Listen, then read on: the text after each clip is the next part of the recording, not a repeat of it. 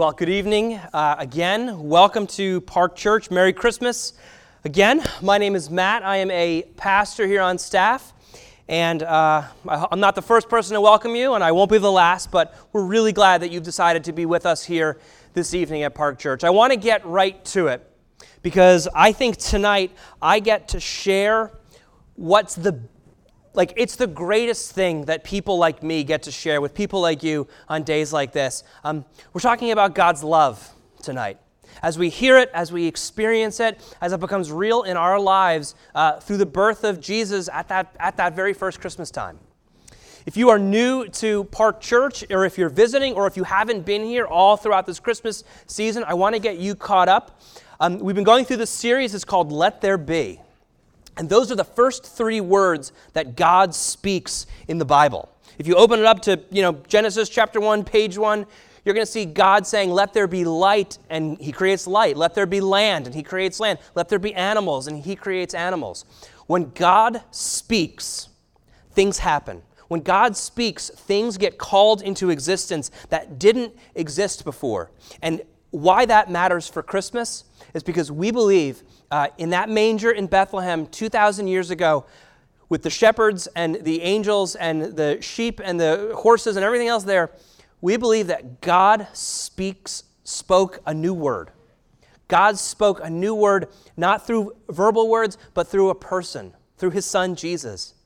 And he is the word who we have to hear and who um, speaks truth into our lives in ways that we can't imagine and can't speak to ourselves. This word is the best word that we could hear. It's the highest word, it's the deepest word, it's the word that we need in order to go forward. And so we believe that at Christmas, um, through Jesus, things were brought into existence and made real in our lives that we can't on our own. Things like hope. We talked about hope in the midst of hopeless situations. And light, how sometimes life feels like it's dark and we can't see the way forward. But when Jesus comes in, he sheds, he casts light onto our path. We talked about joy, how there are times in our lives where we will go through adversity, things that we don't want to have to face and that are difficult to face. But we can face them uh, in joy, not because God makes our life easier or because we get what we want, but because we can trust in Him for our future. We talked about glory just yesterday morning. We talked about peace. Um, and this evening, our topic is love. We're going to let there be love uh, this Christmas. Before we get into this topic, though, I want to ask you a question about what you brought into this place uh, when it comes to God. Those words that were up there peace, light, joy, right? Those are the words that we believe about God. That's what we think here at Park Church. And I wonder, what is the word that you bring into this place? The fact is, every single person, whether you come here every Sunday or you've never been here before, everyone, when you walk through those doors at a night like this, you are coming in with some ideas in your head about God, some word that you've heard about God, with some preconceived notion. Um, questions like, what is God like? Um, who is God? Who, who does God like? Does God like me? Does God like people like me? Or does God just like people who do better than I do? And some of you here um, are coming with really strong beliefs about who God is, and you're happy with that because that, that God that you know is good. Some of you are coming here certain about who God is, and that's not a good thing because the God that you've imagined or the God that you've um, heard about is not a great, it's not a great God. Some of you, I know, are coming here this evening sincerely wondering, seeking answers to some of these questions, while some of you, I know, are here because this is what we do on Christmas Eve. We go to church and then we go and eat the roast beast later, right? Um, the bottom line is every single person who comes into this place comes in with baggage about God. Everyone comes in with God baggage, right? A God who maybe is less than kind or the God that you carried into this place um, is less than welcoming or less than friendly, or the God that you carried into this place seems arbitrary to you. Like he cares a lot about some weird things, but not about other things that are really important. Um, or the God that you walked in with today um, doesn't seem to make sense of the world that you live in. The bottom line is we all carry in God baggage to places like this on nights like this. And here's what I want for you. Here's what I hope for you. that if you're carrying God baggage in like that today, tonight you would be able to put that baggage down. You'd be able to empty your hands because I think what I have to give you, and it's not me that gives it, but it's God that gives it. I think what I have to give you um, is the greatest gift that you could possibly receive. And you can't receive it if your hands are full of this baggage. So I hope that you could put those bags down, receive that gift, because I think if you take it home, if you take this gift with you and unwrap it, open it in your life, let it change your life, your life will be different. Your life will be um, better in every way that it's meant to be better because your life will be lived in the way that God means for you to live your life. If you would receive this gift and take it with you today. And the gift that we're talking about is nothing other than the life that God gives us through his Son because he loves us. So, when we're talking about love at Christmas, um, we can't look to those typical stories. We can't look to the shepherds and angels and wise men because the word love is actually curiously missing from all of those stories. There's one moment where a man named Zechariah talks about the tender mercy of God. That um, when Jesus is born at Christmas, it is like God's tender mercy in person. And this is like that deep um, compassion that wells up and moves God to action. That's the closest thing we get to love in any of those stories. And so we can't look at those. We can't talk about the wise men and the shepherds uh, this evening. Instead, we're going to look to a man named John. Uh, John was one of the followers of Jesus who was really the closest to Jesus. There are, there are four what's called Gospels in the New Testament Matthew, Mark, Luke, and John, and John is the fourth one. John was a regular guy, just like any of us. Well, any of us guys. He was a regular person, just like any of us people, right? Um, he was a regular guy who Jesus met, and he followed Jesus uh, for the rest of his life. And so John was there when Jesus taught, and he heard him again and again and again. John was there when, when Jesus would touch people who you just couldn't touch in those days to heal them. John was there to see that. John was there when he saw Jesus um, multiply the loaves and the fish to feed people who were hungry. John was there when he saw, uh, he saw Jesus die. John was there after Jesus was raised from the dead. He was there for it. And he followed Jesus for the rest of his life. And um, tradition says that he lived until he was about 90 years old. So, for about 50, 60 years after Jesus died, what John did was he just walked around, he traveled around that area, and he told people the stories. He retold the teachings that he heard from Jesus again and again. He told people about who Jesus healed and who Jesus fed and what Jesus' death means. And later in life, um, the people around John said to him, Hey, you got to write this stuff down so that we don't lose this because you're going to die soon. And so John wrote it down. And that's how we got the Gospel of John. That's how a lot of our Bible came together. It's these people who saw Jesus, who were with Jesus, heard these stories, and told them again and again. They wrote them down. Now, when John was writing his book, I don't think that he thought he was going to write down one of the most famous things that would ever come out of the Bible. Um, there's one passage, it's something that Jesus says, and it's just absolutely uh, like the central thing in the Christian faith. It's one of the most well known things. There's a good chance that you have memorized it, there's a good chance that you are at least familiar with it, but you've definitely seen it at sporting events and whatnot. It's John 3.16. This is, this, is, this is the verse that goes up on the signs that people hold up. John 3.16. Listen to what um, John writes. This is Jesus speaking. Jesus says, For God so loved the world that he gave his only Son, so that whoever believes in him may not perish, but may have eternal life. God so loves the world. Does that sound like the God who you walked in with today? The God that you walked in carrying today? If you were to think about um, the opinions, the minds of people who you work with or who you live next to or who you see at Starbucks, um, is that the image of God that they have? The problem is, our images of God, what we think about God, are so shaped by uh, really so many factors, right? How we're raised, what kind of church we went to when we were a kid, um, what kind of church we went to when we were adult, if that was a good church experience or a bad church experience, um, what the leaders of those churches made us feel, right? And then it's also shaped by our just our culture, by the media, by what we read in the newspaper. People don't read newspapers anymore. Um, by what people see on the internet, right? By what people hear about in movies and TV and radio and all this sort of stuff. And so when we come together and we hear a passage like this, when we hear Jesus' words like this, as clear as day about what God is like, there's a really good chance that we're just not able to hear it. We're not able um, to believe it because, we're, because our hands are too filled with all these bags. And so, what I want to do this evening is I want to help. Um, I want to help empty some of those bags with you so that you can receive really what Jesus has to say to you here. So Jesus starts by saying, For God so loved the world. And this is one that we just get wrong in this culture. If you ask people again, um, what is God like? It is, it is doubtful the first thing out of their mouth is going to be, God so loved the world. It's going to probably be more like, God is so tired of the world. Or God is so ticked off that people just can't get their acts together, right? Or God is so um, eye roll emoji at the world, right? Um, or maybe even for some people and some groups, God so despises the world. He's just, he's just up there, he's angry, he's mad all the time.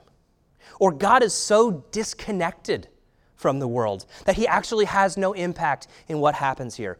But Jesus, that's not how Jesus characterizes it. He says, God so loved the world.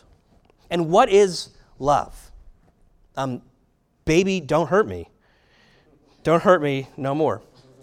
That's the first service that killed.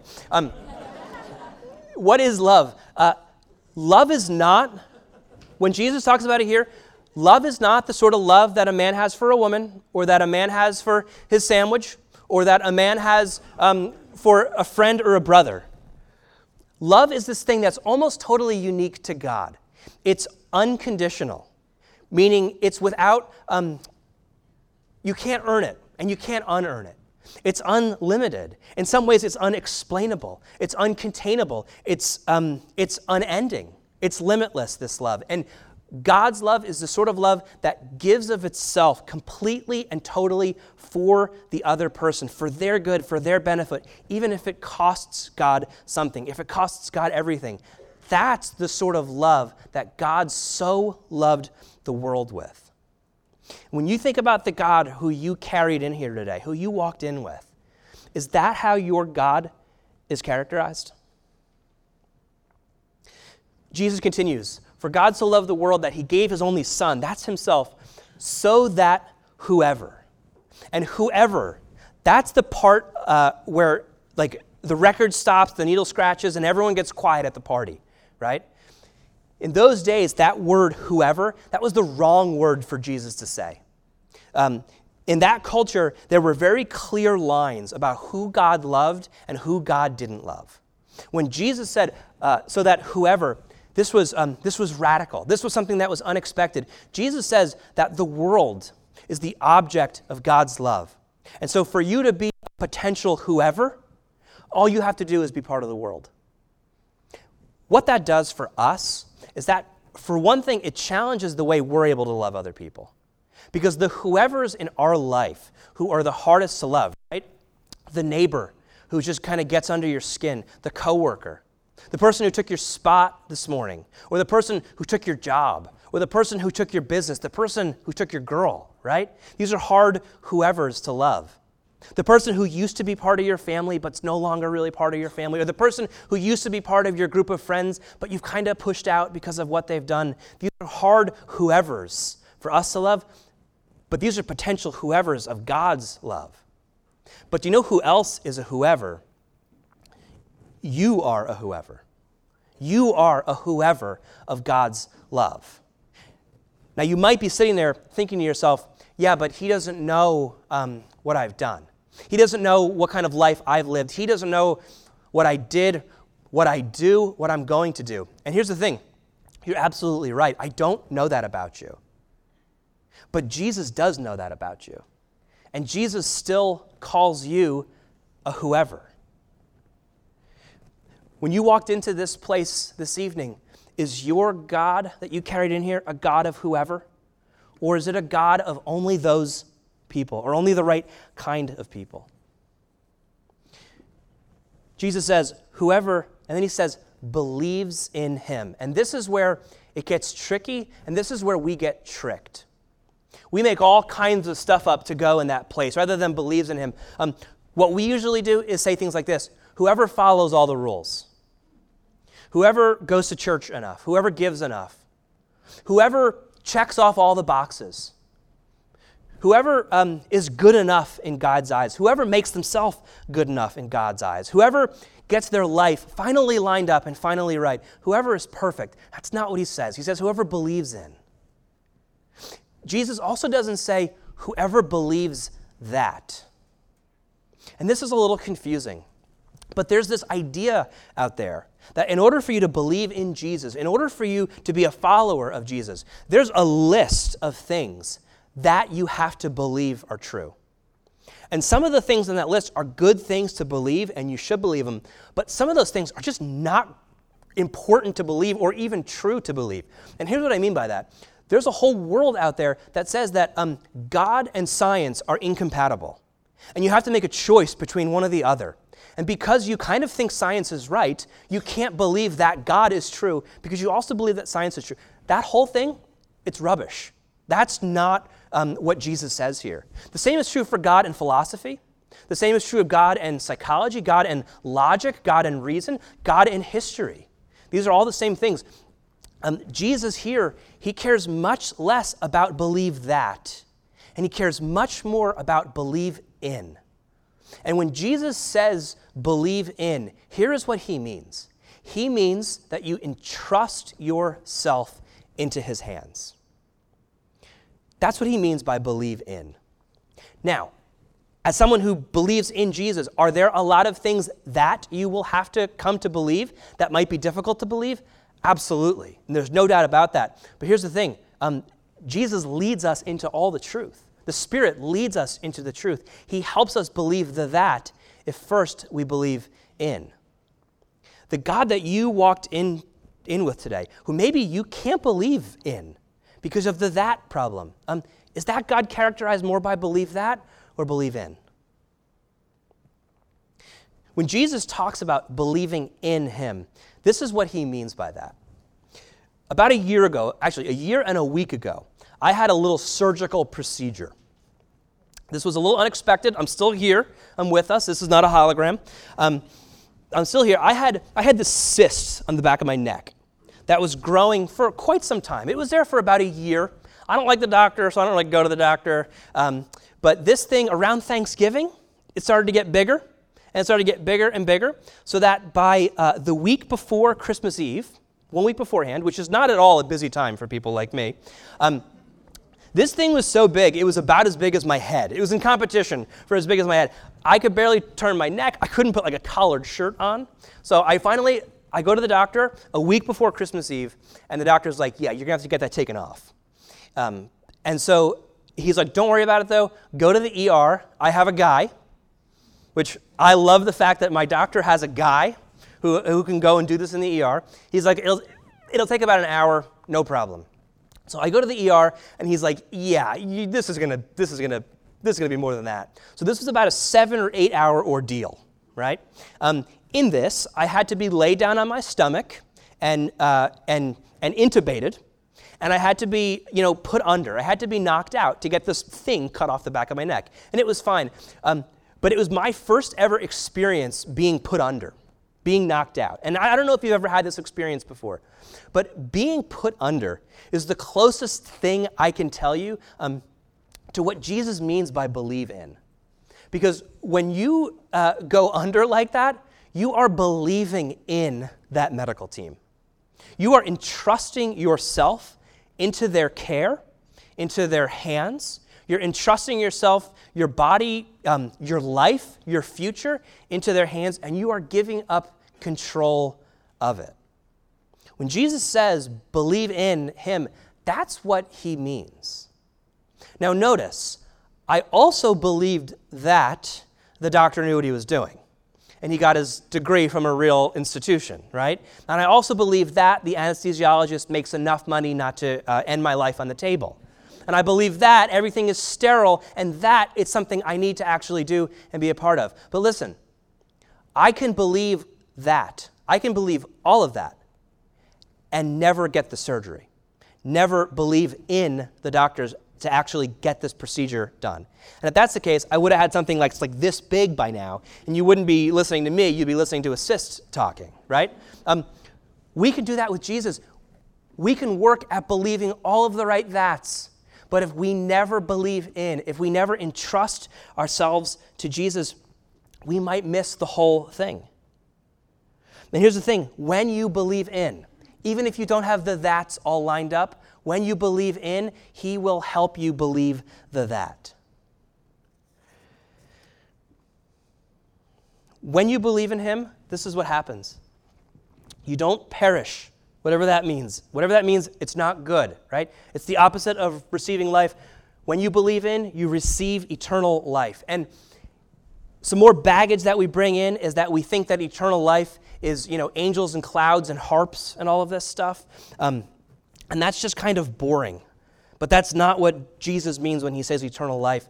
Eternal life does mean life with God forever in a different, new, like glorious sort of way. But it also means life now. It means life the way it's meant to be lived now, in the hope of Jesus, in light rather than in our own darkness, in joy, um, in a meaningful relationship with God, in peace. For Jesus, there's not a lot of middle ground here. It's either uh, don't believe in and perish, or it's believe in and have life. It's either don't receive the gift, perish, receive the gift, open it, enjoy it, life.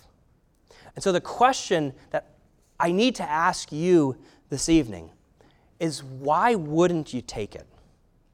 Why wouldn't you uh, receive it, unwrap the gift, use it, enjoy it in your life? Why wouldn't you? It's, it's absolutely free. God, the gift of His Son, His salvation, His presence, His light and life, it is absolutely free. It is as if God is extending His hand to you right now and saying, Here, take this, it's for you. Why wouldn't you take it? A lot of people won't take it. A lot of people will see it and they'll leave it under that tree and they'll turn and they'll walk away um, unopened, unplayed with, unenjoyed. And life will not be different because of that. Why wouldn't you take it? The bottom line is there's a lot of reasons. We, we all have that baggage that we walk in with. Maybe, maybe for you, maybe you just don't think any of this is true. Maybe you think that all we are is just a mass of atoms and molecules and chemical processes and all of this just kind of going forward through space and time. And here's the thing I can't convince you otherwise of that. I can't convince you I'm right, and I can't convince you I'm wrong. I don't believe, though, because of some convincing proof or because of some um, logical argument that makes all of the sense in the world. Here's what happened for me. When I believed in Jesus, He's the one who proved Himself to me. It's not um, that you have to believe all of the that you have to just trust in, and He will show Himself to you. He will, he will do that. Maybe for some of you, you don't want to receive this gift. You don't want to open this gift because you've seen what happens when other people open this gift.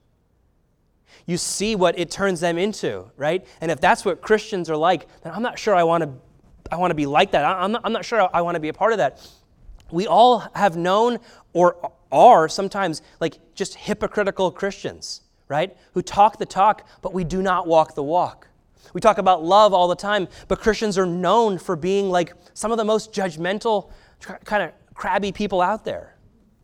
And there are hypocritical churches that talk about love all the time, but are only known by what they hate. They're only known by what they're against, by only, they're only known by who to vote for and who not to vote for. But the worst of all of them, of course, is hypocritical church leaders. The people who lead this place priests who do things that we can't talk about, nuns with the rulers, right? Pastors with jets, pastors with other women, um, pastors who have a blind eye to the hurt and the oppressed, the marginalized. Look, it's a real valid reason for not wanting to put your trust in Jesus because look at his people. I get that.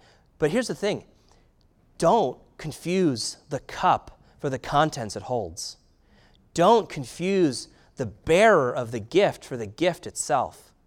Christians, churches, church leaders um, are, are made up of flawed, broken people just, just like anyone else. It would be a crime, and it is a crime, every single time someone like you um, rejects the gift that's offered because the giver, because the bearer of the gift uh, can't live up to it. Don't let that happen for you. Don't forfeit life because of that. Don't confuse the cup for the contents it holds. But maybe you also wouldn't receive this gift because you just don't think you're the right person to be getting it. Because you're not good enough. You're not worthy.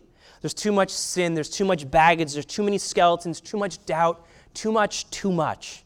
You're damaged goods. You forfeited the right to this gift because you said no to it too many times. And look, I told you already, Jesus told you already. Whoever. You are a whoever. One of the basics, the very basics of faith in Jesus, is that we are never good enough. We are never going to have it all together. None of us are ever going to be worthy of it, except that God is the giver, and God decides who is worthy and who is the right person. And He has decided for you, even when you've decided against Him, because He so loves you. He loves you without end, without condition, without the deal in place. You're the wrong person who He has made right. So why wouldn't you take it? Take it with you and enjoy it and live with it and let it change you. Why wouldn't you? Maybe, maybe you just don't know how. And I think there's a lot of people out there who want God to be a part of their life, who want faith to be something that's real in their life and that changes them.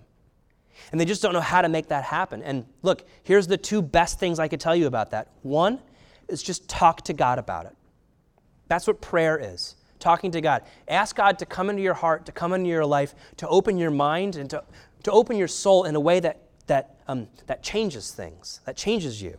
And the second thing I'll say is get, get involved with a local group of people who are trying to follow Jesus together. Get involved with a local church. If you don't, you know, come back next week, come back the week after or the week after. And if you don't like this church, find a different church in this area who you can go to and grow with. And if you're not from this area, find a church in that area because that's how you're going to actually um, learn, learn to trust and learn to believe in Jesus and have your life changed by that. Why wouldn't you take the gift? Whatever the bags are that you're carrying, whatever the baggage is that you bring into this place about God, why wouldn't you put it down and empty your hands and receive the gift that Jesus lays out for you, that Jesus has died to give you? Why wouldn't you?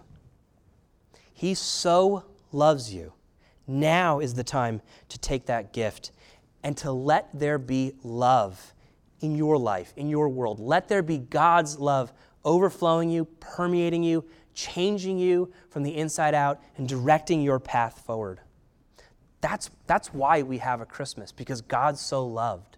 He wants you to experience and to have that life now and forever. So let that be. Receive the gift, take it home, open it, enjoy it. Let's pray together. Lord, we thank you for the gift that is your Son, the gift that is life in Him, the gift that is your love lavished so uh, wildly upon us. Lord, you know what baggage we bring into this place, what we're carrying, the beliefs we have about you, the ideas, the thoughts we have. We pray, God, that you would help us to put those bags down, to empty our hands, and to receive you for the first time, to receive you again and again with empty and open hands. God, for those of us who you are calling um, to believe in you and to trust in you, maybe even for the first time, we pray that you would give us the courage and the humility and the faith to do that. God, we pray that you would help us to pray.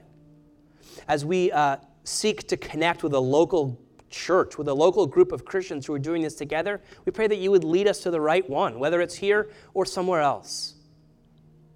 Lord, we pray that the life that you, that you that you came to give and that you died for. We pray that that would um, permeate into each and every heart and mind in this place, and that it would overflow into the world around so that this world would come to know um, that it is the object of your love as well. We thank you, Jesus, that you are this gracious and this loving and this good. And in your name, we pray all these things and continue to sing. Amen.